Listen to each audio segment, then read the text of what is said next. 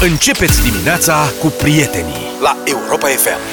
7 și 20 de minute, practic e singura posibilitate ca noi să începem emisiunea cu rugăciune, difuzându-l pe MC Hammer și piesa asta absolut minunată. Am putea să încercăm. Poate ajută. Rău n-are cum să Trebuie facă. să ne și pricepem. E ca pasiv. Chemăm pe cineva. A, asta da. Ne luăm și noi un coleg care se pricepe, că am văzut că multe echipe acum e cel puțin un coleg care se pricepe la treaba asta. Da, ai văzut că au succes. Au ceva succes. Da, Poate asta de ne la lipsea. vezi? Da. Sau ne reorientăm. Uite, Luca pare cel mai... El a studiat cu anafora într-o vreme.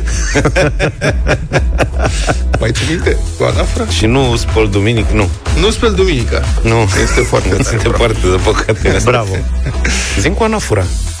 Nu, tu ai zis cu anafora. Nu mai țin minte că am întrebat noi odată ce este anafora. Te-ai dus acasă, ai studiat și ai venit Ah, și gata, ne-ai da. făcut Da, un da, da, da, expozeu. da, da, da. Începe să Mi-aduc și aminte. uite, e bine Da, nu mai pe știu drumul ce ce era. N-am reținut nimic. Îmi amintesc că atunci am studiat problema Și ai s-a studiat, șters. pe, ai studiat pentru examen, ai uitat după emisie. Exact, Cum da. s-a terminat, am închis microfonul ca la examen, s-a șters tot. Corect. Bravo. Băi, știți că există RCA de câine? RCA? RC, mă rog, ar trebui să fie RCC. Deci RCA e răspundere civilă auto. Și asta e RCA de câine. Da. Răspundere... Da, răspundere civilă de câine. Deci aparent există o lege, colegii de la ProTV. Ce să mă, asigurare sau ce? Da, mă, RCA. Nu dă viața câinelui, e de Nu, în cazul în stricăciune. care... Da, pe e ca la RCA, știi? Se plătește dauna la Alilantul, cum ar veni. Deci nu, e- nu e casco. Care? Da, e o lege, ci că dacă ai câine mai zdravă în așa, uh, proprietarii de câini din rase periculoase trebuie să le Ah. faci RCA de câine. Poți să le faci și casco? Nu, stai că avem de discutat despre asta. Deci este așa. Uh, au, colegii de la știrile ProTV, cum ziceam, au cercetat și au găsit oferte. Pleacă de la 60 de euro și ajung la 200 de euro pe an. RCA de câine, 200 de euro. 200 de euro cred că e pentru câine începător. Dacă e un câine mai bătrânel, așa, fără dinți, îi dă bonus malus bun de tot și poate de la an la an. E, Asta e mă, nu, că 200 e asta cea mai scumpă. E scumpă, da. Deci cred că e pentru rasele cele mai aprice. Da. Am văzut că e la mod acum unul boier Boyer Bell. Cred că în România Boyer sigur Bell. e pronunțat Boyer, că n-are... E din Africa de E Sud? Boyer Bell. E din Africa de Sud? Ăla, mastiful ăla mare, da. E hrănit cu Sud-african. Cu copii cruzi. Cum era... negri. Da, asta e, da. Că na, că în Af- să știi că în Africa de Să Sud ne sunt luăm o și... amendă de nu o să ne fetăm. Nu ne luăm, că n-am zis. Da. Bă, da, apropo de ce zicea Jaf, știi? Adică dacă există RCA de câine mare, n-ar trebui să existe, n-ar trebui să existe și casco de câine mic? Așa e. Mă gândesc. Că dacă Adică ți-l să fie- înhață, Casco. Da, casco. A, dar că să dacă fie- ți-l... ți-l înhață strică boier, un câine boier, mare. boier bulu. Da. Și nu doar, adică gândește-te la Chihuahua. Eu vreau să spun că am, am locuit odată cu, într-o rulotă. Nu, pe Chihuahua nu ți-l asigură nimeni. Păi iată, tocmai asta este ideea. Plătești o primă mai mare, casco, Nu e prea mic, Pentru n-ai daună. înțeles. Hai că și micul ăla trebuie să fie... Da. Mă, e și el un cățel acolo. Da, săracul e adevărat. de el. Eu am locuit într-o rulotă cu doi pensionari americani, heterosexuali. Ai simțit ceva în privirea mea? Da, da, pe ei să precizăm. De la una din burse. M-au primit în rulota lor, am stat acolo două săptămâni cât era bursa și aveau, oricum era un spațiu evident foarte, foarte mic și aveau inclusiv singurul câine pe care și l-aș fi putut permite pentru spațiul respectiv era un chihuahua. Și era un chihuahua crepitic. Adică... Chihuahua Un pitic. chihuahua pitic, cred că măsura 39-40, mai mult, nu? Aoleu. Cred că îl hrăneau cu mâncare de gupi, că era mai... Trăia într-un pantof, de fapt. Bă, Da. Numai că era, bă, era foarte agresiv.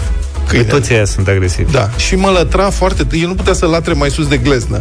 Asta era maxim ce putea. El cred că da? nici nu realiza cât de înalt ești. Asta, da, El nu te lăsa. vedea undeva până la genunchi. Da, el lătra, nu, genunchi, cred că e sus. Lătra la degetul meu mare. Mamă, da, cu... Deci rânjea dințișorii ăia de 5 mm. Da, mă, fac ca toate visele, da. Înțelegi? E foarte și mie pătimaș. mi-era groază, mă gândeam că dacă, Doamne ferește, se întâmplă să mă împiedic în rulotă și să cad peste el, A, le n-are mai fac, nicio șansă. bătrânilor le mai fac un preș la c- baie. Înțelegi? Și eram disperat. Și pentru astfel de situații, de exemplu, Da, ar trebui bravo. un casco, nu? Bravo, da. Câine mic, le dai un Casco mare. casco mare, nu? Cam așa. The show must go on 7 și 34 de minute Ce bine se potrivește piesa asta cu subiectul nostru apropo de reînceperea școlilor. Luni. Cu spectacolul, da, care uh-huh. trebuie să continue, că curând începe școala, nu? Luni, nu? uh-huh. Da. Cu problemele cunoscute și, băi, aparent imposibil de rezolvat. De decenii întregi vorbim de aceleași lucruri. Școli fără autorizație sanitară, fără autorizație la incendiu, dar și cu unele probleme care țin mai degrabă de o proastă organizare decât de lipsa fondurilor. Supraaglomerarea unor școli, de exemplu, sigur că unii părinți care își doresc foarte mult să-și dea copiii la o școală anume, se dau peste cap ca să rezolve formal criteriul de proximitate. Dar nici statul nu prea se dă peste cap să țină sub control fenomenul, că știe cam toată lumea cum se face treaba asta și se închid ochii și rezultatul e că sunt școli supraaglomerate, uh-huh. deși copiii trebuie să vină de la distanțe foarte mari ca să ajungă la școala respectivă. Și sunt școli în care se va învăța și anul acesta în trei schimburi. Deși legea interzice acest lucru. Nu a legea educației interzice formal acest lucru. În plus, se mai întâmplă și renovări, reabilitări care nu sunt terminate și din acest motiv sunt aproape 200 de școli din țara noastră care vor trebui să-și trimite elevii prin alte locații.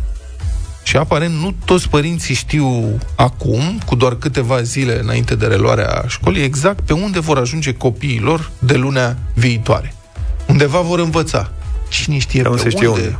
Unde. Am văzut că se iau containere prin unele locuri, se mai mută prin grădinițe, prin pare așa cam Da. haotică toată situația. Iar ministrul educației Ligia Deca a declarat recent, într-un interviu pentru EduPedu, că ministerul încearcă să comunice, prin intermediul inspectoratelor uh, școlare, nu? Ministerul încearcă să comunice cu autoritățile locale pentru găsirea unor soluții. Doar că nu e simplu.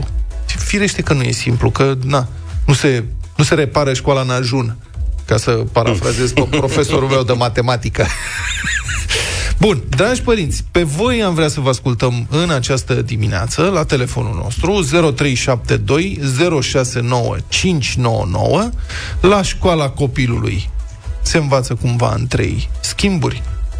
De ce? Și cum credeți că ar putea fi rezolvată totuși problema asta asupra aglomerării școlilor? Și stați că vă mai dau eu o temă bă, că e mai comună decât asta. Asta în trei schimburi sunt totuși destul de puține situații raportate la nivelul țării. Mai e problema cu copiii care ar trebui să învețe dimineața, conform legii, din ce știu eu, în momentul de față. Legea prevede ca uh, doar cei din clasele 0, 1 și a doua da. să învețe obligatoriu de dimineață. Pentru restul nu se ia în discuție treaba asta. Uh, Ștefan, fiul meu e clasa 8 Uite ce zice legea. Sunt două articole, articolul 31 și articolul 32. Spun așa, articolul 31. Învățământul primar Da. care cuprinde clasa pregătitoare și clasele 1-4, se organizează și funcționează cu program de dimineață, Ok. începând cu anul școlar 2029-2030. Ah, ok. Învățământul gimnazial, cuprinde cl- clasele 5-8, se organizează și funcționează de regulă cu program de dimineață. Ok, asta cu de regula Da. de, uh, e situația lui Ștefan care a trecut acum clasa 8 Da. și toată vara la noi au fost discuții pe grupul de părinți pentru că ei învață la școala lui, clasa 8 învață după amiaza. Și părinții sunt furioși, total Dar Ștefan ce nemulțumiți. zice? Și Ștefan ar prefera să învețe dimineața, Serios? deși el se trezește foarte greu, adică e, pentru că a învățat numai după amiaza din clasa 5 și a format obiceiul de a se trezi pe la 9, 10, da, și stă Să știi că seara și mai mie îmi târziu. convenea mai mult să învăț după masă. În general, golanilor le învață, le Nu eram place golan. după amiază. Dar Are, asta me- spun, are părinții meditații, vor- Ștefan? Ce să aibă? Meditații? Începe meditația anul Păi ăsta, și cum da. le Și face? deja e o problemă de a gestiona, pentru că el are, urmează să aibă cursuri de la ora 12.1 până la 7 seara.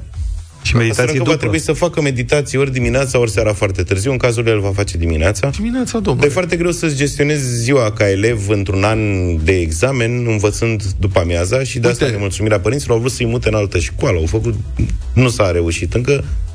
Asta îi întreb și eu pe părinți. Dacă aveți copii în situația asta în care învață după amiaza și vă doriți să învețe dimineața și la liceu am Și înțeles cum, credeți, mulți- și cum credeți că e mai bine? Dimineața sau după masa? Din punctul meu de vedere, bun, acum mie îmi convene mai mult după masa și m-am simțit foarte bine să învăț după masa. Dimineața am avut dificultăți, după fel, cum da. se vede și la radio.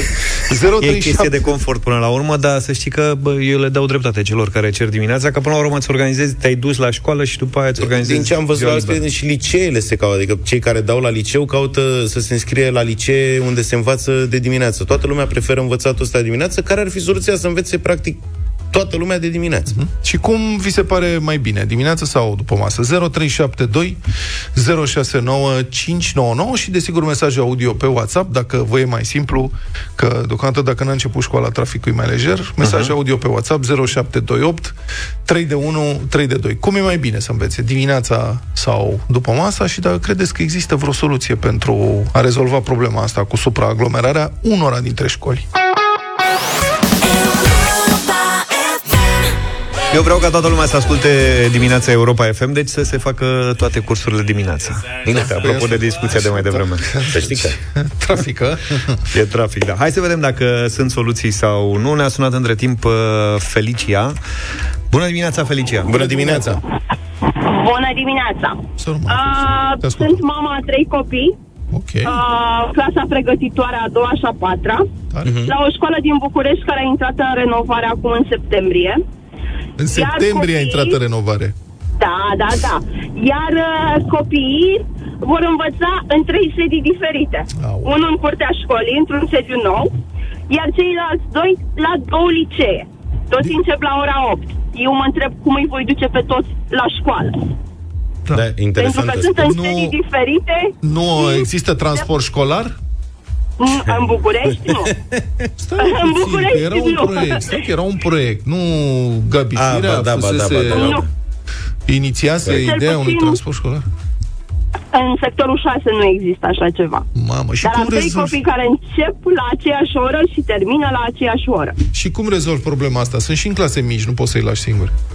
Uh, cred că pe cel de clasa 4 îl voi învăța să vină singur, pentru că am încredere în el iar ceilalți doi mă voi înțelege poate cu învățătoarele sau poate vor fi înțelegătoare să aștepte 10-15 minute Nu există after school la niciuna din, în niciunul din aceste locuri, nu?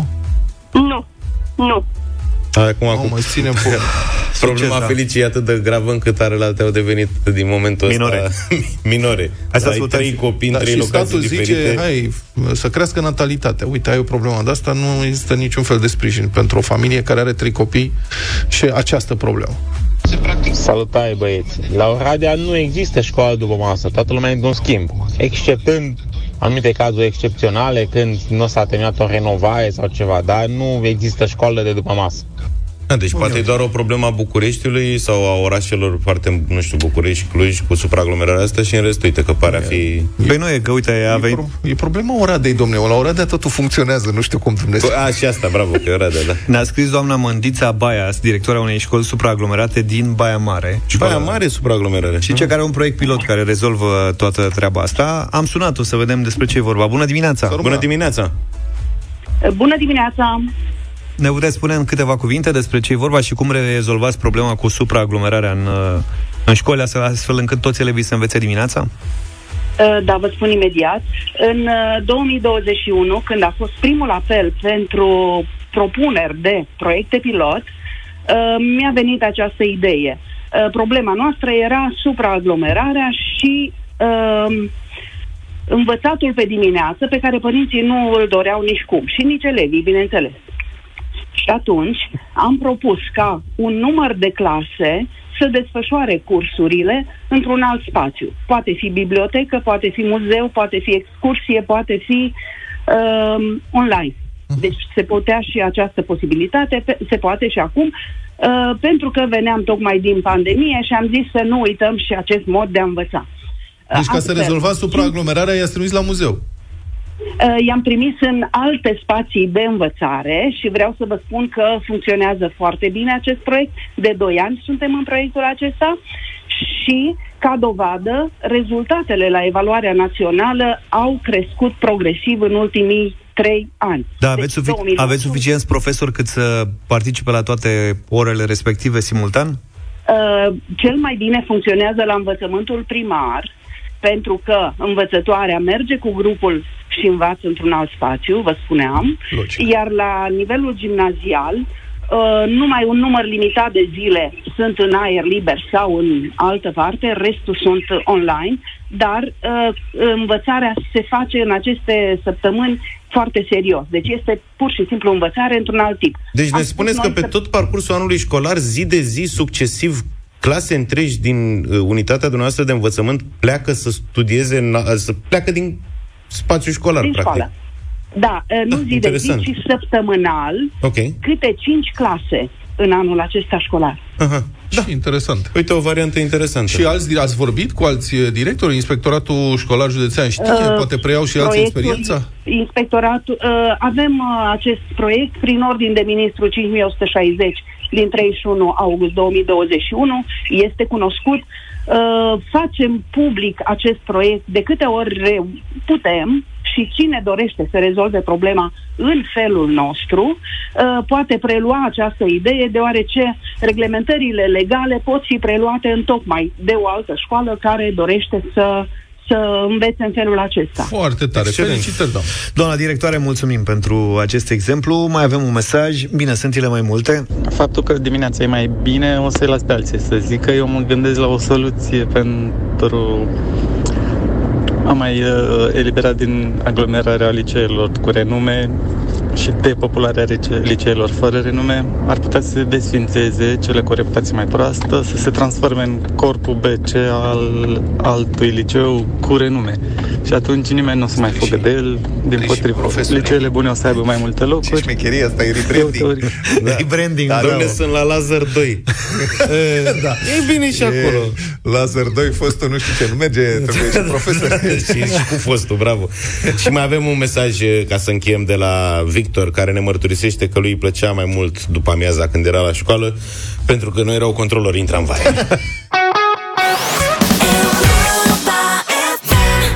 Republica Fantastică România la Europa FM. Gaura din buget a ajuns la 45 de miliarde de lei. Mă, urmărim... E mult de puțin? E foarte mult, e uriaș.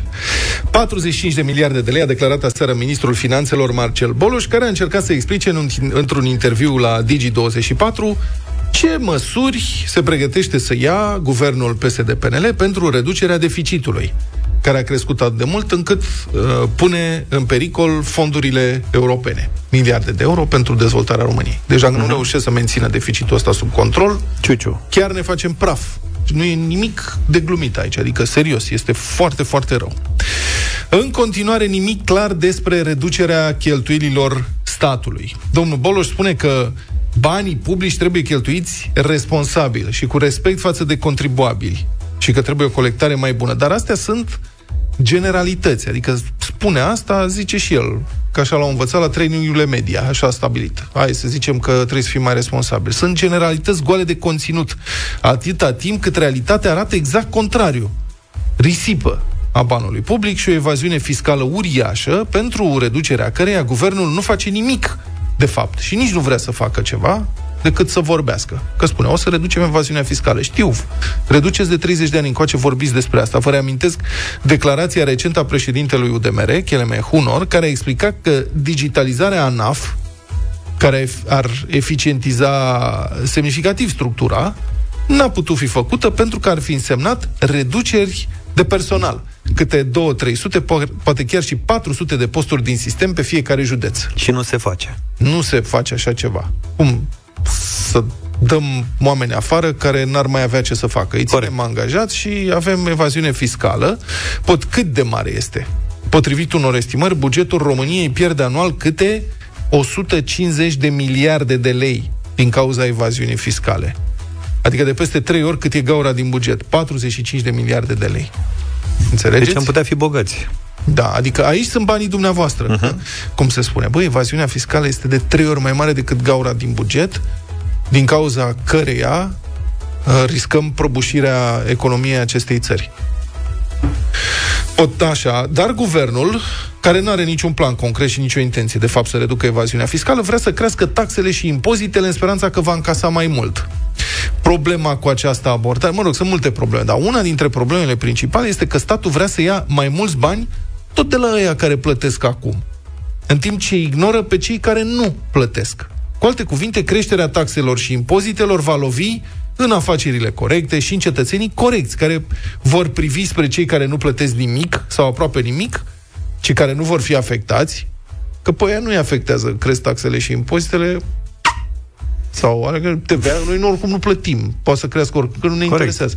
Deci oamenii corect se vor întreba pe bune dreptate. Bă, dar noi de ce suntem mai fraieri? Adică tot noi? Serios. Bun, iată, de exemplu, statul are de recuperat peste 83 de miliarde de lei ca datorii ale companiilor care au restanțe de plată la fisc. Restanțe de diferite feluri.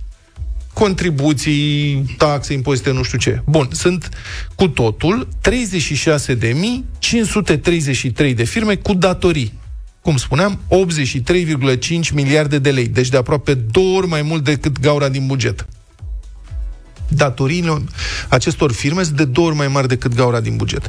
Dar atenție, 373 de companii cu capital de stat din aceste 36 de mii au un total datorii de aproape 20 de miliarde de lei.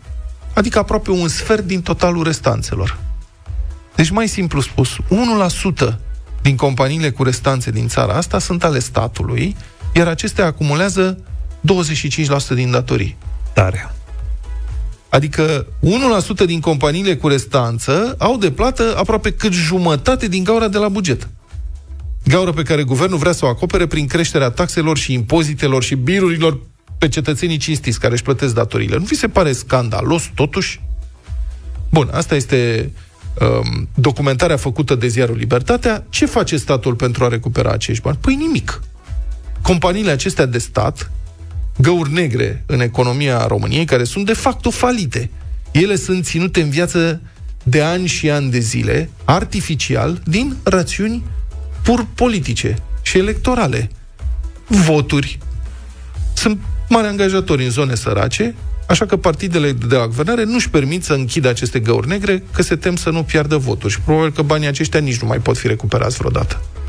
Primele trei companii cu restanțe, ca mărime, da? Sunt toate de la stat. Compania Națională a Huilei, 5,2 miliarde de lei. CFR Marfă, 2,16 miliarde de lei, Complexul Energetic Hunedoara, 1,74 miliarde de lei.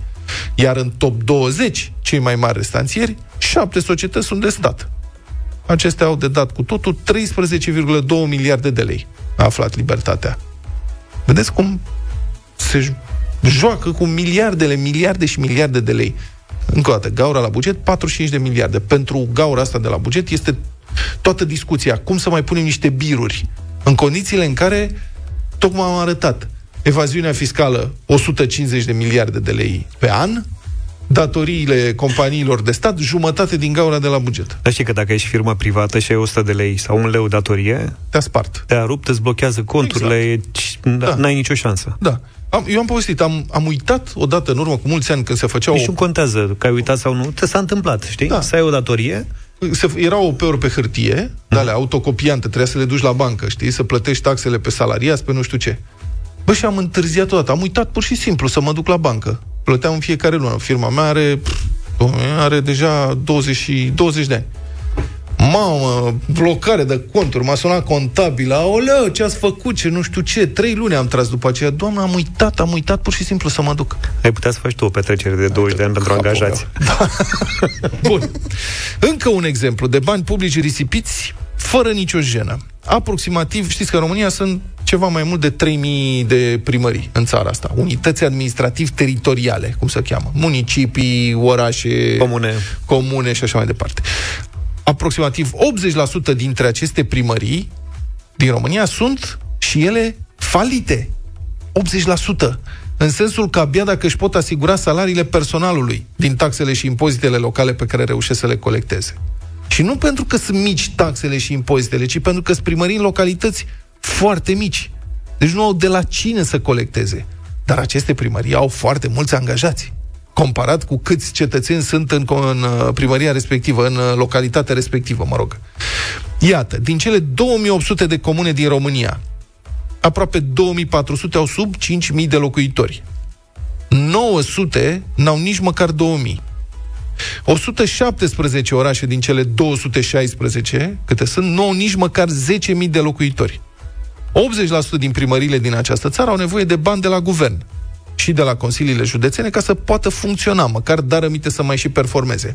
Cum am mai spus, oamenii aceia, exist, primăriile acelea există doar ca să plătească salarii propriilor angajați, că nu mai au bani de altceva. Își contrazic scopul existenței lor. Am văzut aseară un reportaj anchetă foarte bun la ProTV din orașul Vașcău, din Bihor. Un oraș cu 2000 de locuitori. Cât o scară de bloc din Berceni. Mai mare, așa?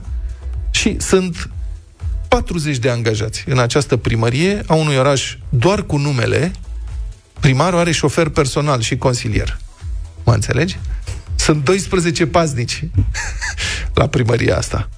Pe cât a reușit să strângă anul trecut primăria Vașcău din taxe locale, tot pe atât a trebuit să mai primească de la guvern. Că altfel nu putea să-și plătească nici măcar facturile și salariile. Deci jumii-juma. Jumate au strâns ei, jumate le-a dat de la București și le-a mai dat și Consiliul Județean ceva. Ce spunea domnul Boloș? Că e nevoie de respect în cheltuirea banului public? Unde e respectul?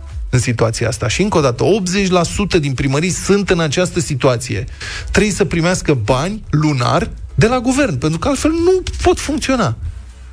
Este evident că aici e o nevoie acută de o reorganizare serioasă. Doar că, iar, niciun guvern nu face ce trebuie să facă, pentru că voturi Singurul motiv de existența acestor consumatori de resurse este că mai adună niște voturi pentru cine îi ține în viață. Iar voturile acestea, aduse de niște primării care n-ar trebui să existe, sunt plătite, de fapt, tot de cetățenii ăia fraierii care mai plătesc taxe și impozite în țara asta. Nu de evazioniști. Evazioniștii nu contribuie. Asta de, și asta e o politică constantă de ignorare a realităților economice și fiscale din România și care merge de ceva timp, merge un timp, dar uh, deznodământul e clar, adică e garantat, falimentul este garantat cu modul ăsta de lucru. Și singurul lucru pe care îl fac guvernele e să amâne momentul. Cât se mai poate.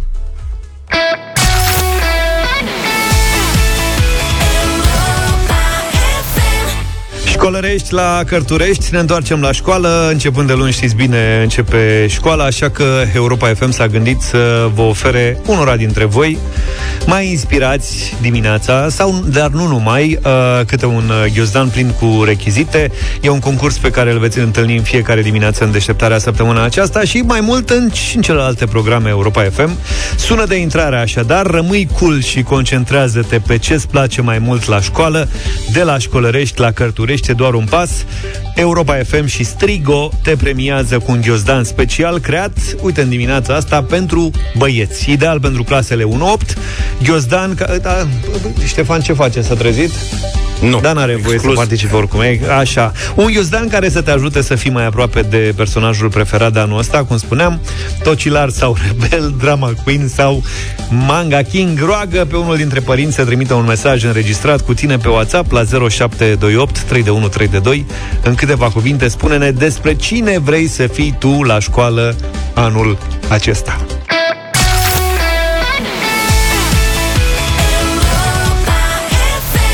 Ne-am întors 8 și 20 și aproape 7 minute, bătălia hiturilor. Avem rock, dar rock clasic în dimineața asta, din anii 80 la bătălia hiturilor. Propunerea mea, Deep Purple, Perfect Strangers.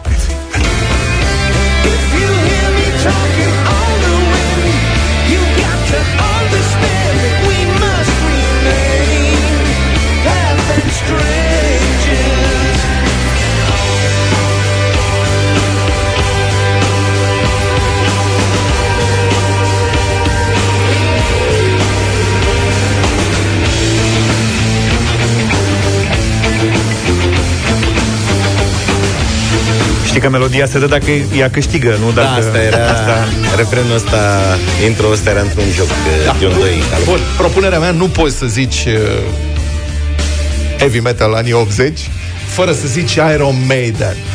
Can I play with madness?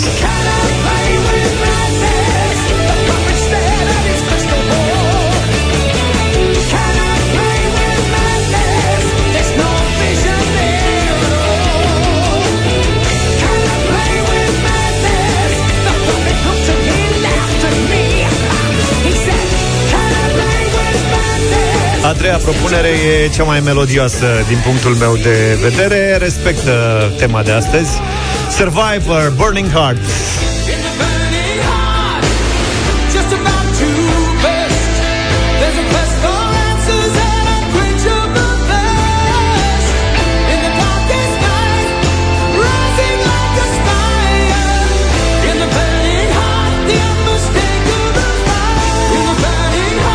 Heart. Începem cu Cristi. Bună dimineața! Salve! Bună dimineața, Neața. băieți! Salut. E Bine ați revenit! Astăzi merge cu Iron Maiden. Iron Ce Maiden. Bun. surpriză! Nu ne-am fi așteptat. Mădălina, bună dimineața! Bună, Mădălina. Bună dimineața, și eu tot cu Iron Maiden. Am Perfect, înțeles. alegere, bravo, super! Ștefan, bună dimineața! Salut, Ștefan! Bună, bună dimineața, nu se putea decât Iron Maiden. Este, bă, băiatule, foarte bine Iron Maiden la Europa FM. Nici, Cred nu că știam, nici nu știam că Iron Maiden au atâția fani. Difuzare în premieră. Ne-a dat cu microfonul în cap. Da. Se zice la fot sport că ne-a dat cu terenul în cap. uh, Trageți de la- timp să intre știrile, nu? Că altfel... Nu, o să da, clar, o să intre știrile și Iron Maiden încerc după, să- dar nu vine să cred, adică... Să-l resuscitez. George era convins că are o piesă foarte bună. Ai Da, piesă eu foarte- eram Eu de-aia convins am că insist- Survivor o să cânte. Eu o de-aia să, am insistat să-mi dai partea aia instrumentală, că știam că nu o să câștige. Și vreau să o aud măcar așa. Nu, mă, așa, am mai câștigat vreodată Iron Mm, pe Iron Maiden nu da. a mai fost propus, cred. Ba da, ba da, am câștigat eu cu ei. Nu ai câștigat cu Motorhead sau Nu, ceva? cu Iron Maiden. Eu am câștigat multe bătării. Cu Ăștia se- da. Fiert, vă rog. Bine, hai să dăm cu știri. Ioana Brustur, capitanul, e cu noi pentru știrile Europa FM. Bine v-am găsit. Doi dintre supraviețuitorii accidentului rutier de la 2 mai au fost audiați ieri la Poliția Rutieră din București. Tinerii au povestit că au fost loviți din spate de o mașină care venea dinspre Vama Veche, iar șoferul a fugit de la locul accidentului, a declarat avocatul acestora. Veneau din uh, Vama Veche și mergeau către bă, cazare, puseseră ca în vamă într-o seară de distracție. Au ales să meargă pe jos pentru că distanța era relativ uh, scurtă, aproximativ 20 de minute făceau pe jos până acasă. Victimele au fost contactate de părinții băiatului. Nu am cunoștință de așa ceva, nu cred că au fost contactate până în momentul de față, că dacă s-ar fi întâmplat acest lucru, cu siguranță mi-ar fi spus. Avocatul susține că până acum au mai fost audiați părinții celor doi tineri decedați în accident, iar la poliție vor fi chemați în perioada următoare și alți martori. Autorul accidentului, Vlad Pascu, în vârstă de 19 ani, se afla sub influența drogurilor. El se află în prezent în arest preventiv și este acuzat de ucidere și vătămare corporală din culpă, părăsirea locului accidentului și conducere sub influența substanțelor interzise. Vara acestui an este a patra cea mai fierbinte vară din 1900 încoace în Franța, a anunțat un membru al guvernului de la Paris, citat de Le Figaro. Potrivit acestuia, temperatura medie națională din ultimele trei luni a fost cu 1,4 grade peste normele sezoniere. Valul de căldură care a cuprins Franța începând de duminică ar putea deveni unul dintre cele mai intense înregistrate vreodată, anunță specialiștii. Franța nu a mai cunoscut un început de septembrie atât de cald din 1911. Recordul ar putea fi doborât în acest an. Atât la știri deocamdată, ne reauzim la fix. Ioana, îți mulțumim. Continuăm cu... Cu? Știe cineva cu ce continuăm? Da, Iron, Iron, Iron Muzică. Maiden, Da, da, Iron Maiden.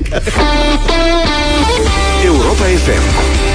Cea mai bună muzică de ieri și de azi. Can I play with madness?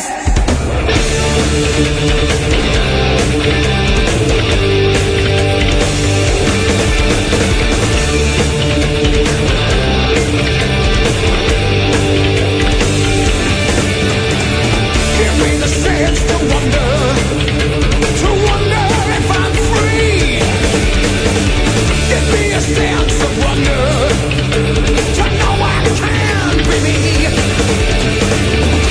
the strength to hold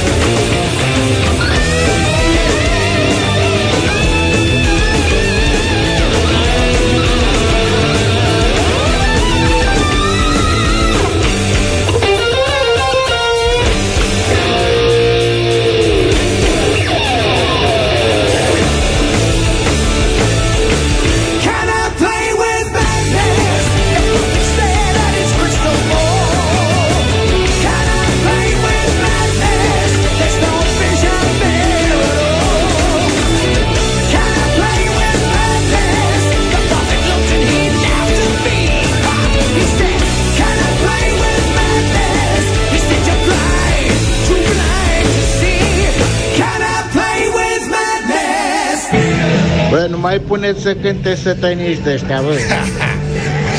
Sataniști. Hai, mă, să mai câte mai sataniști.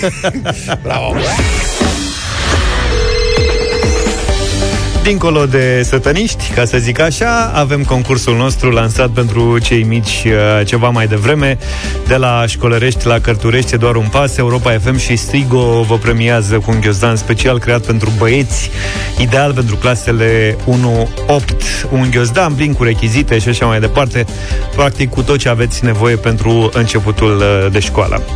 Uh, am ales mesajul câștigător din această dimineață. Vă rugam să ne spuneți cine, îi rugam pe cei mici să ne spună cine vreți voi să fiți la școală anul acesta.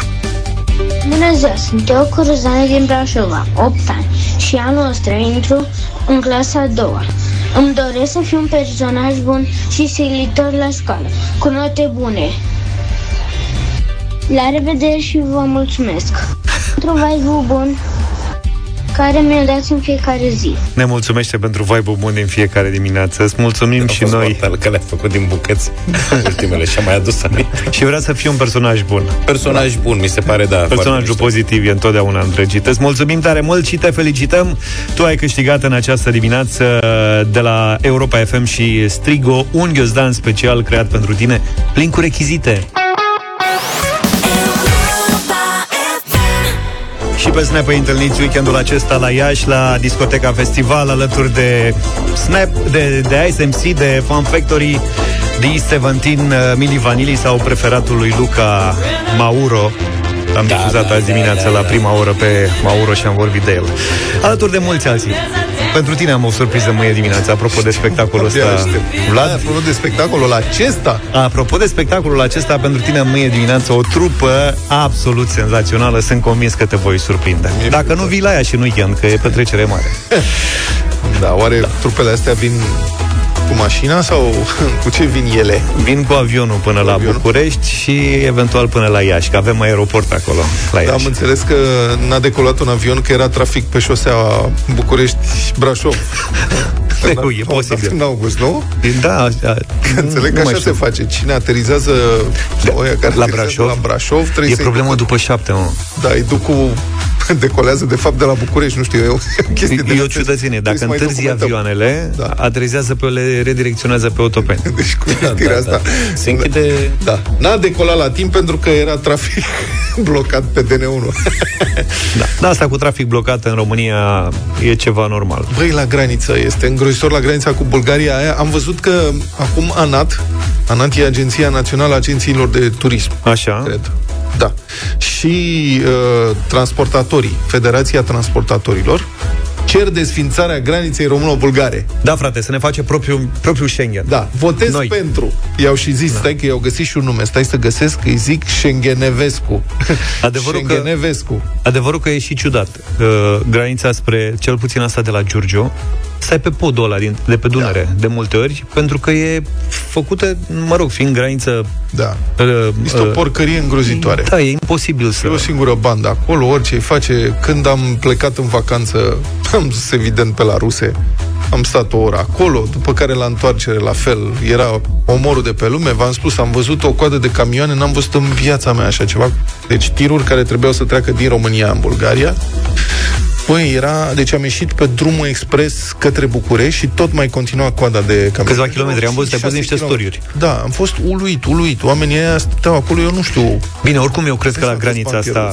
Pierduți s-ar face cozi pentru că trebuie plătită taxa de pod. Da, aia se pot găsi sisteme de plată, mă rog, nu în România. Zici, uite, uiți când te duci la mare ce cozi sunt, deși poți să plătești prin SMS, poți să plătești pe internet, poți să plătești la benzinării, da, poți să plătești, lumea preferă la fața locului. Asta da, n-am bun, să înțeleg nu știu, de ce. dar eu cred că cel puțin transportatorii profesioniști ar avea grijă și ar putea să da. plătească online. Da, dar de acord, să desfințeze. Da, întrebarea este dacă se poate și uh, că te gândești, băi, nu se poate desfința, e granița de stat, nu știu ce, dar uite ce spun în acest uh, comunicat oamenii care chiar cer serios. Spun așa, Uh, o situație similară a fost an de rândul între Republica Irlanda și teritoriul Irlandei de Nord, care aparținea Marii Britanii, sau aparține, pardon, Marii Britanii, ambele state Un- Uniunea Europeană înainte de Brexit, niciuna membre Schengen. La ei s-a putut, la noi nu. Deci, chiar așa, și acum, din câte știu, granița dintre Irlanda de Nord și Irlanda este în continuare pur formal acolo, adică se trece că a fost una dintre da, marile bine, nu mai probleme sunt ale în UE. Brexitului. Mă scuzați că intervin. Vă rog. Ea sunt pe o insulă acolo, în treaba lor. Și ce, noi nu suntem pe Aici insulă? noi, noi suntem o suntem- insulă de latinitate. Adică nu cred că o să ne lasă niciodată Uniunea Europeană după ce că avem... Ce avem, mă? E noi și bulgarii. Pe asta zic, noi și Bulgarii sunt două filtre Ce? de intrare în Uniunea Europeană. Că odată vama dintre Turcia și Bulgaria... Aia rămâne. Și apoi mai e un filtru aici între România și Bulgaria. Deci trebuie să treci două filtre ca să intri în Uniune. Tu ai văzut ce filtru e la granița cu Bulgaria? Domne, Ce filtru e? sunt două filtre. Formal. Formal. de aici, că este granița și asta cu Bulgaria, este pur formală. Treci pe acolo, acolo pierzi timp numai să plătești niște taxe. Atâta văzut tot, că că au- rest controlul e o chestie absolut formal. Au mai tot fost știri cu droguri, de exemplu, găsite la vamă. Deci au reușit La să ruse? treacă... N-am văzut, domne, nicio de nimic. La ruse nu mai știu Ce de mai, când le-a nu mai scăpat când plăteau taxa, le-a- le-au scăpat din buzunar sau Da, ce? poate așa. Ca... Zice așa, domnul, vedeți că v-a scăpat pliculețul cu zahăr. Cum ar veni? Nu, ești tax, eu sunt de acord. Granița asta Ați luat este... zahăr pudră din Turcia? Da, da, da, da, dar cât zahăr pudră și dar nu, de ce îl țineți în rota de rezervă? Da, mă, și dacă iese asta, Se umezește. după aia mai trebuie un acord între greci și bulgari. A, Știi? acolo cred că, e că mai și complicat. granița aia mi se pare complicată. Da, bun, și aia Culata. este nasol de tot, culata Promahonas acolo. Dar granița asta cu bulgarii, de la ruse cel puțin și de unde mai este, totalmente inutilă. Și mai jos aia, de la fama veche, negru, vodă, serios, hai, domne, desfințați Aia e o glumă. Acolo cred că au lăsat pe cineva pur formal. Păi nu știu pe unde am trecut, stai, că m-am dus o dată, am dus-o pe maica mea la um, la Balcic. Și pentru că era aglomerație la vamă, nu știu ce, ne-am uitat pe hartă și ne-am dus la un punct de trecere era acolo, nu era nimeni. Era un domn care nici nu mai vorbea românește, că nu mai vorbise cu el nimeni de mult. am stat de vorbă cu Ha? oameni, era drăguț, băi, nu mai era nimeni acolo, înțelegi? Și, da, cum să spun, inclusiv, ați văzut, inclusiv granița României cu Serbia. Este absolut formală, pe cuvânt. Adică Da, am cea prin care am trecut noi când prima ne-am dus dată. acolo, erau niște Da, băieți care oamenii ăia n-au mai văzut oameni de ani de zile.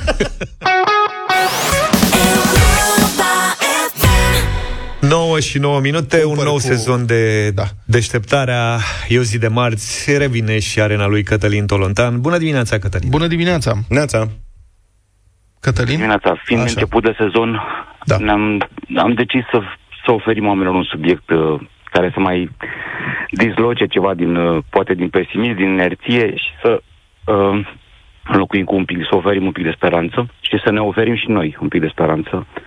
Uh, am intuit așa, în- mi s-a părut în, în, uh, încă, încă n-ați început sezonul, încă nu sunteți încă în, uh, în, în maximul forței voastre. Nu dar e cred timp că și spui pentru asta. Da, păi, acum na, nici Pe eu. maximum, turație maximă, ce să zic, chiar înainte de a veni, practic de sâmbătă suntem. Mm. Mm. Da, Mă leg și eu, de, în, încerc să caut asemănări cu alți oameni din jurul meu. așa. Uh, am făcut o cameră ascunsă la Libertatea. Adică un jurnalist s-a dus într-un loc care a stârnit uh, uh, indignarea României acum fix o lună de zile, mai exact pe 31 iulie uh, 2023, când în aceea zi, în Spitalul Municipal din Urziceni, s-au întâmplat două lucruri care uh, au dus la, spita- la înlocuirea managerului, dar mai ales la cum să spun, la un, la un val de, de indignare al, al opiniei publice și anume uh, o femeie de 24 de ani, surdomută, uh, a fost refuzată să nască în spital și a dat naștere unui copil nu în spital cum trebuia, ci lângă intrarea din spitalul municipal Urziceni, pe pavaj, pe asfalt. Probabil că vă amintiți Da. uh, uh, cazul. Da. Avea 24 de ani, era de etnie romă și era surdomută, dar n-a, n-a venit singură la spital, era însuțită de mama ei uh, și n-a găsit înțelegere. Au vrut să o trimită la un alt spital unde își născuse primii doi copii, la Slobozia, uh, și n-a apucat să mai ajungă acolo, a născut uh, pe asfalt, însă în fața spitalului municipal Urziceni, acela spital unde, pe aceeași linie medicală de gardă, în aceea zi, un bărbat de 32 de ani a venit la, la, la consult, a acuzat dureri uh, puternice în piept, a fost uh, refuzat și el nu s-a, de fapt a fost consultat ca să fie exact și s-a stabilit că nu are nimic grav și a murit câteva ore mai târziu în brațele soției, nu în spital. Și colega mea, Maria Andrie, și-a avut cu această curiozitate, hai să mergem la spitalul din Urziceni la o lună, practic, după cele întâmplate. S-a schimbat managerul, să vedem ce s-a mai schimbat, dacă s-a mai schimbat lucruri pe acolo. uh, spun că oferim un uh, rezultat uh, pozitiv pentru că așa a ieșit. Nu știam chiar nu știam ce, dacă se poate schimba atitudinea medicilor dintr-un spital și personalului în general, nu doar medicilor, în doar o lună de zile. Uh, înainte de orice, oamenii, ca să fim foarte sinceri, la, la un astfel de subiect e, există această întrebare permanentă. Deci tu, ca jurnalist, trebuie să-ți, uh, să-ți uh, referi corect identitatea, că ești jurnalist când vorbești cu autoritățile. Și nu numai, cu oricine vorbești, cu un om, trebuie să-i spui, eu sunt jurnalist, astfel încât el să știe că poate să ajungă ce vorbește cu tine la alți oameni prin intermediul uh, presei. Când nu faci asta, nu e în regulă, că cumva folosești uh, statutul tău de jurnalist ascunzându-l, uh, pitindu-l. Și atunci ne-am gândit ce facem, că merge la spital, se dă pacient, dar asta are două probleme. Unul, că practic oamenii nu știu, medicii, ceilalți pacienți, că omul e ziarist și că a venit acolo în, uh, ca, ca să relateze, ceea ce nu e corect. Și doi, mai e încă o discuție interesantă, că totuși te duci la un spital și cumva, dându-te pacient, dar tu neavând o problemă reală, iei din resursele spitalului. Poate sunt la coadă, prea mulți și tu ajungi... Da, da corect. E o discuție pe care o mărturisim sincer oamenilor, că am avut-o în redacție. E bun, și am zis ok, dar interesul public uh, de a merge acolo și de a afla efectiv ce se, ce se întâmplă, că la vizite, între ghilimele oficiale, când vin politicienii, notabilitățile orașului... Uh, Dacă îmi permit să-ți fac o sugestie, data viitoare uh, faceți o echipă de zugravi sau de electricieni sau de fochiști care merg prin păholuri, că pe ăștia nu-i bagă nimeni niciodată în seamă și omul cu o scară în spate sau cu trusa de scule intră peste tot, îți garantez. Bună idee. Problema e că la astfel de soluții nu te consultă medicul, nu interacționezi direct cu medicul, dar e o, o bună idee și mai ales oamenii cred că sunt trimiși de o firmă, firma acasă, deci nu te deranjează nimeni. Da. Uh, bun. Cum am rezolvat problema asta? Totuși interesul public de a vedea ce s-a întâmplat la o lună, când, oameni, când viața oamenilor a fost amenințată de către activitatea și organizată în acest spital acum o lună, e, e foarte mare și am ales-o uh, să se meargă noaptea când linia de gardă nu era de aglomerată și nu era coadă. Practic asta, asta a fost soluția. Colega mea a fost acolo, materialul vedeți filmat în libertatea.ro, dar dincolo de asta foarte interesant este că ea relatează că atitudinea oamenilor și chiar într-o noapte când uh, e, nu se aștept pot fi vizitați de cineva sau așa, deci nu, nu știau că e o cameră pe ei, a fost foarte, foarte în regulă. Uh-huh. Uh-huh. Nu doar a medicilor, a medicilor care, care au consultat-o pe ea, care au făcut analizele imediat, setul de analize, ci și a celor din jur. Că okay. e foarte important în spitale, noi uităm. Asistente, infirmieri, infirmiere, chiar și bodyguards, toată, toată zona asta medicală medie și nu numai uh, infrastructura spitalului este foarte interesa, uh, importantă Important, pentru... Da. Bun. Da, da. E bine că există, uite, și știri bune. Măcar atât. Te Da, așteptăm da, săptămâna nu- viitoare nu- să nu vedem are dacă te tensiune. ține. Nu, a- pe mine nu știu dacă o să mă țină, vom vedea săptămâna viitoare, dar sperăm să-i țină pe cei de la spitalul din, uh, din Urziceni. E, e vital să, să, să, să vadă oamenii că totuși presa relatează și atunci când, să zicem, nu găsește neapărat și ar imagina că va găsi acolo. Da, pare că atitudinea spitalului s-a schimbat într-un, și a oamenilor de acolo într-o lună de zile, ceea ce e foarte bine. Mulțumim, frumos. mulțumim Cătălin Tolontan.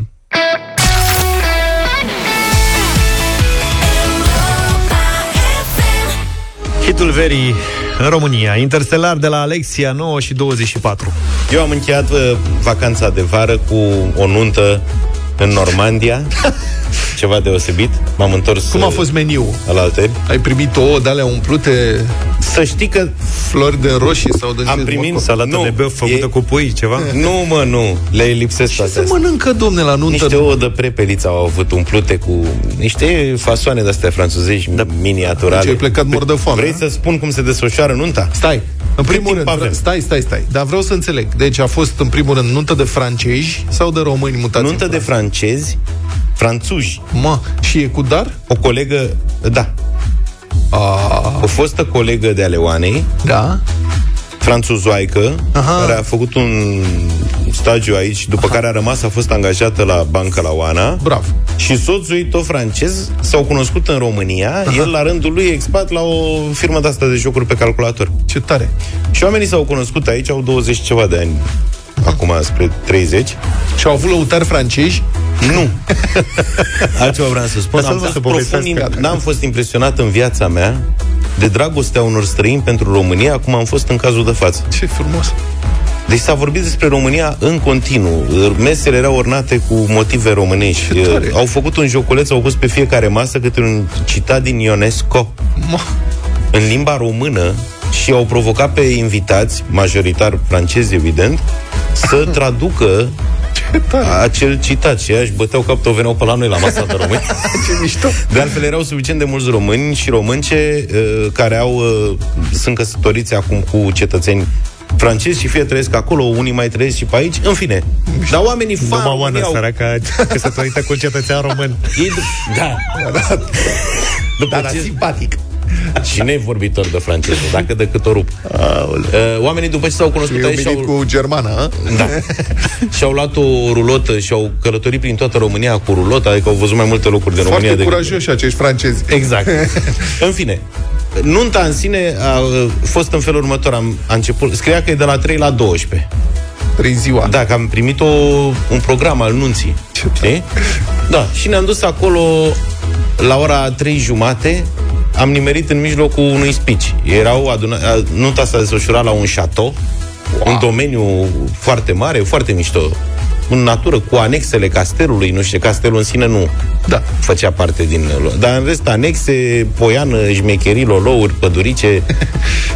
și ăștia erau într-un hambar toți invitații, vreo 140, și vorbea mama Miresei, după care a vorbit mama Mirelui, după care au vorbit surorile, după care la un moment dat am luat lista aia, zic, mănâne, ce se întâmplă. Era o listă la un moment dat separime. Pe spiciuri. Cu, da, cine ține spiciuri. Și au ținut spiciuri m- mamele, surorile, o sumă de prieteni și la sfârșit cei doi miri. În toate spiciurile s-a vorbit despre România. Foarte frumos. Extraordinar. Țara tuturor posibilităților. Mă, Dom'le, sigur cu nu erai copii. la camera ascunsă Nu, sau mă, ceva? nu, băi, și eu am crezut la un moment dat că zic ceva în neregulă. În fine, după asta a fost un cocktail de la ora 5 la 8 în care s-au servit aperitivele și cocktailuri. Și sunt fel de fel de bușeuri, de lolouri, de astea micuțe franțuzești. Deci ai murit de foame. Și la 8 a început nunta în sala de mese. Cu mese ca la noi și a înce- început cu muzică. A intrat pe, pe muzică toată lumea. Toți mesenii au început să agite ștergarele. A fost o atmosferă foarte mișto și neașteptată. Nu spuneam, Pentru e de aia cu, dar la au venit sarmalele s-a cântat? Nu. Ca să nu-ți mai spun că în momentul când s-a terminat cu spiciurile și ei și-au pus verighetele, s-a difuzat dragostea din tăi, o zonă. și au început, cum spuneam, cu muzică, cu dans, cu nu știu Auzi, ce. scuză o paranteză. Deci asta cu dragostea din tei este cum era cu Hagi, știi? Când te duci Să în știi, străinătate, se Hagi spune Lucescu. Nadia Comăneci, Hagi, dragostea din tei. Toate se da cu 30 de ani. Gata, O spate. fredonau toți francezii, adică a fost isterie. În fine, au intrat pe muzică, nu știu ce, după care ne-am așezat toți la mese, s-a oprit muzica, a revenit muzica ambientală și patru ore am mâncat. Dar am mâncat trei feluri de mâncare. Așa. Un pește cu un piureuaș de trufe, așa, dar ceva, un amic. După aia a fost un digestiv, un șerbet de... o înghețată de mere și un, uh, un lichior digestiv. Vă curățați papilele după Cum ar fi? lingura de mâncare de dinainte. și aperitivele din grădină. După care au venit două feliuțe de brânză, una de com și una de morbie și un pic de salată. Și după aia a fost desertul. Și n-a fost tortul mirese, au fost mai multe torturi prăjituri, trăiate bucățele mici și puse pe farfurii câte opt piese De la așa. șat, zi cinstit, la șatou acolo vinea, venea Glovo, ai luat și tu ceva de Nu, dar mâncare. a fost, bă, să știi că a fost foarte bine, de-aia sunt toți francezii aia slabi. Un mec puișor, Adică ceva? a fost arhi suficient, s-a băut De aia vin, nici nu era muzică de dans, că nu avea energie. Vin de două feluri șampanie și bere, punct, fără tărie în cheia, s-au făcut lolă toți. și la ora 12 noaptea zic, gata, s-a terminat. Că a fost tortul, zic, gata, mă, zic, ce ciudății, oamenii zic, nu dansează, n-au asta. Ce să crezi, la 12 a început nunta, cum ar veni, cu dansuri cu alea, eu am plecat acasă la urmă, că nu mai puteam, adică a fost prea lung, dar foarte Mâncați interesant. prea mult. Și în miezul nunții am cunoscut un fan, Vlad Țepeș. A venit la mine un domn francez, era, ăsta n-avea treabă cu România, era, adică era francez jet de jet, nu avea nicio rudă în România, n-avea nicio, nu fusese în România. M-a întrebat de unde sunt în România, s-a apucat să-mi zică, zice, știai că Vlad Țepeș lăcrima sânge? Mi-a zis el fumând, dacă mă înțelegeți. Și zic, ce? Ce? Cum lăcrima Lăcrima sânge? sânge. Zic, ce asta, o glumă sau ce? Ce nu e un studiu De, recent. de mila turcilor trași în Și a- seapă sau a ce? scos telefonul, domnule, și mi-a arătat e un studiu care circulă acum în diverse publicații de limbă engleză, studiu de luna trecut, de câteva zile, conform căruia au stabilit ei din saliva lui Vlad Țepeș, pe care nu înțeleg de unde Saliva au luat-o, lui i-au Vlad zis că au recoltat-o din corespondență, dar la nu lingea scrisorii, că domnitorii erau cu pecete, cu alte Aveau lingăilor. Da. Ce că ar fi stabilit Așa că azi. avea o boală genetică rară, care se cheamă, am uitat, la ceva, hemolacrimă. Hemolacrimoza. Da, și că atunci când lăcrima avea mi- uh, mici sângerări. Și asta, și probabil și probleme dermatologice. Omul francezul era fiert că mi-a zis că Ai zice, elucidat știi misterul? că, e, zice, au găsit uh, mormântul la Napoli. Zic, cum metre, zic, La e și la Napoli. Znagovul, nu, nu știu. Înțelegeți-vă. ceva club de șanjiști acolo, adică... Cum era, da, mai mare. tare. tot Înțeleg că te mai duci. Dacă... Mi-a plăcut, foarte Da, frumos. da, că mai merge, merge cu pac- mâncare la pachet. Nu mai a fost foarte bine, spun. Băi, eu zic că punem Trebuie să la învățăm pachet și noi sarmale la aperitiv. borcan, zacus, cănușe și noi ce și facem nuntă, le arătăm cum să faci. Au avut vreo 20 de modele de aperitive și crede-mă că am Da, mâncat. dar mici. Mici, dar multe.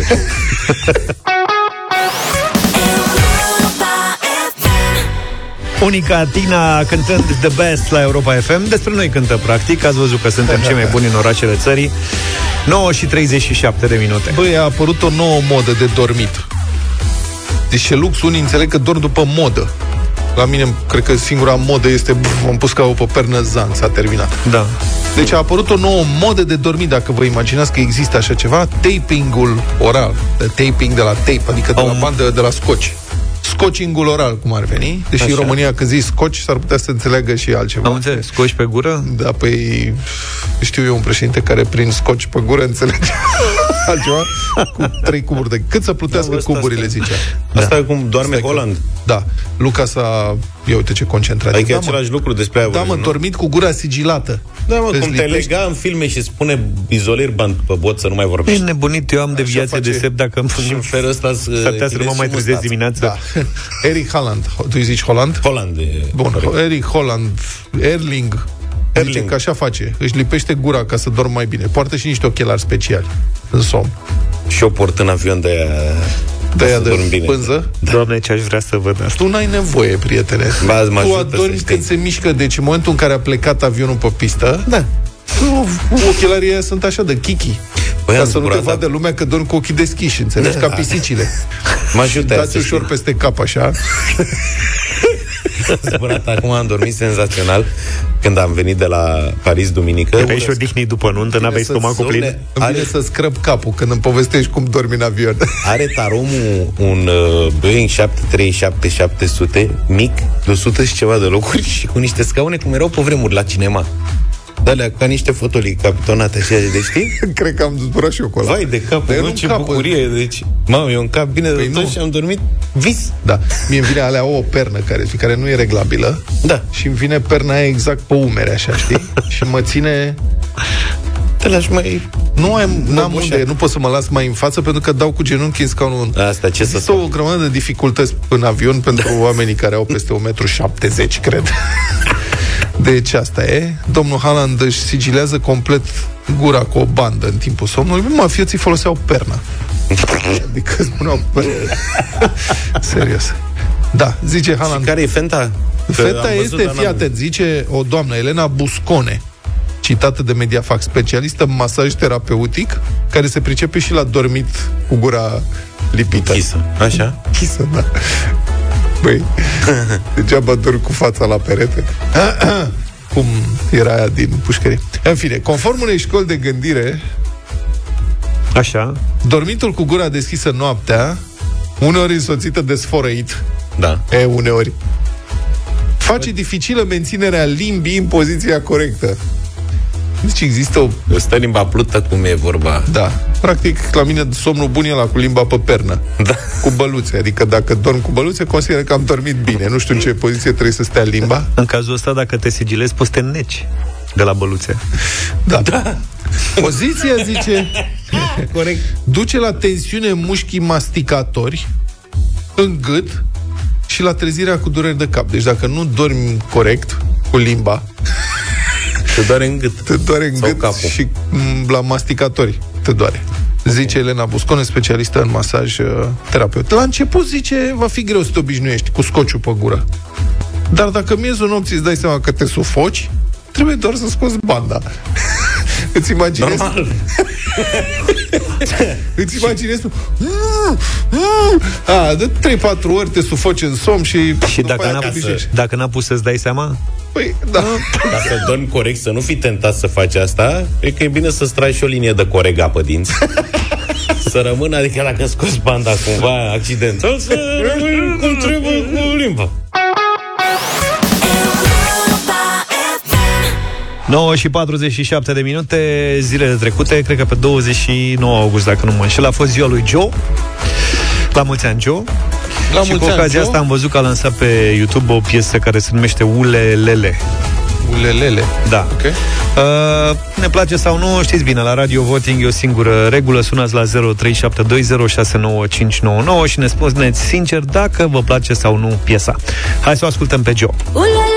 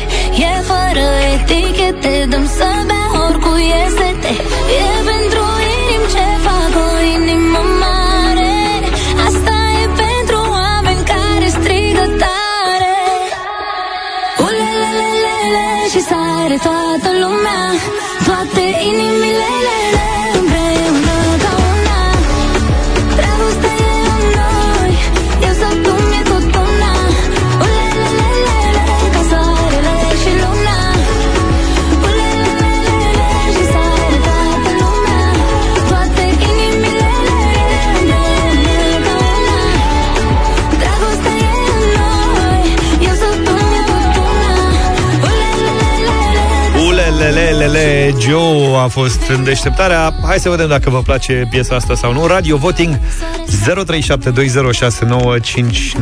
Bună dimineața, Mirel. Bună! Bună dimineața, băieți! Salutare! Mă bucur că ați venit din vacanță. Salut. Un da mare pentru ea. Mulțumim! Avem, ne- avem nevoie de un da, că ieri au fost numai de nu. Eu sau tu mi-e tot Așa e. una Ulelelele Ca soarele și luna Salut, Ștefan! Bună dimineața, dragilor, și bine v-am regăsit. Salut, De la salut. Galați, de la Galați este un da. Ok. Mamă. Sentimente de vinovăție pentru ieri. Eu sau tu mi-e tot una Ulelelele Ca soarele și luna Bună dimineața, George! Vă salut cu respect, băieți. Salut! Eu, eu votez aceste piese după un singur criteriu, dacă le-aș asculta la radio, la Europa FM. Și da, aș asculta o piesă. Bun. E cel mai Să bun știi că criteriu. procedezi bine, asta e și ideea. Trei. Bravo! Ulelelele și sare toată lumea Toate inimile împreună ca una Vasile, binevenit! Salut! Bine v-am găsit. Un un nu categoric, e o Oh. răială, nu lelele. Lele, Am Ce început lele? să facem melodii toate cam după același șablon. Nu mai avem melodii românești, sunt niște melodii orientale, nu știu ce muzică e asta, dar toate fetițele astea care cântă încearcă să se cope una pe alta. Un nu. Zob ai făcut-o sărac. Mamă, nici nu mai mișcă, cred că nu mai iese din casă. Am luat votul nou, gata, mulțumim. Suntem ca vocea Salut, George. Salutare. George. Alo? Da, ești cu noi? Hai. Uh, da. Uh, frumos fost, dar prea mult, ulelelelele. Uh, un nu categoric. Gata. Deci, u, ăla e de la nulelele.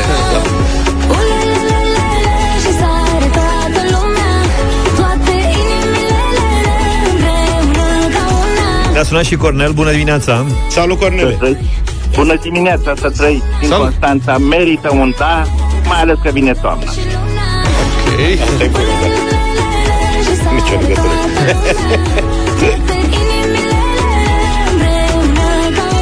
Salut, Gelu. Salut, bună dimineața! Salut, salut! Salve. Ritmuri de manea, versuri de doilei, tipic muzică contemporană, nu categoric. Votați A trântit-o. Mama, 4-3, nici nu mai mișcă. 4-3?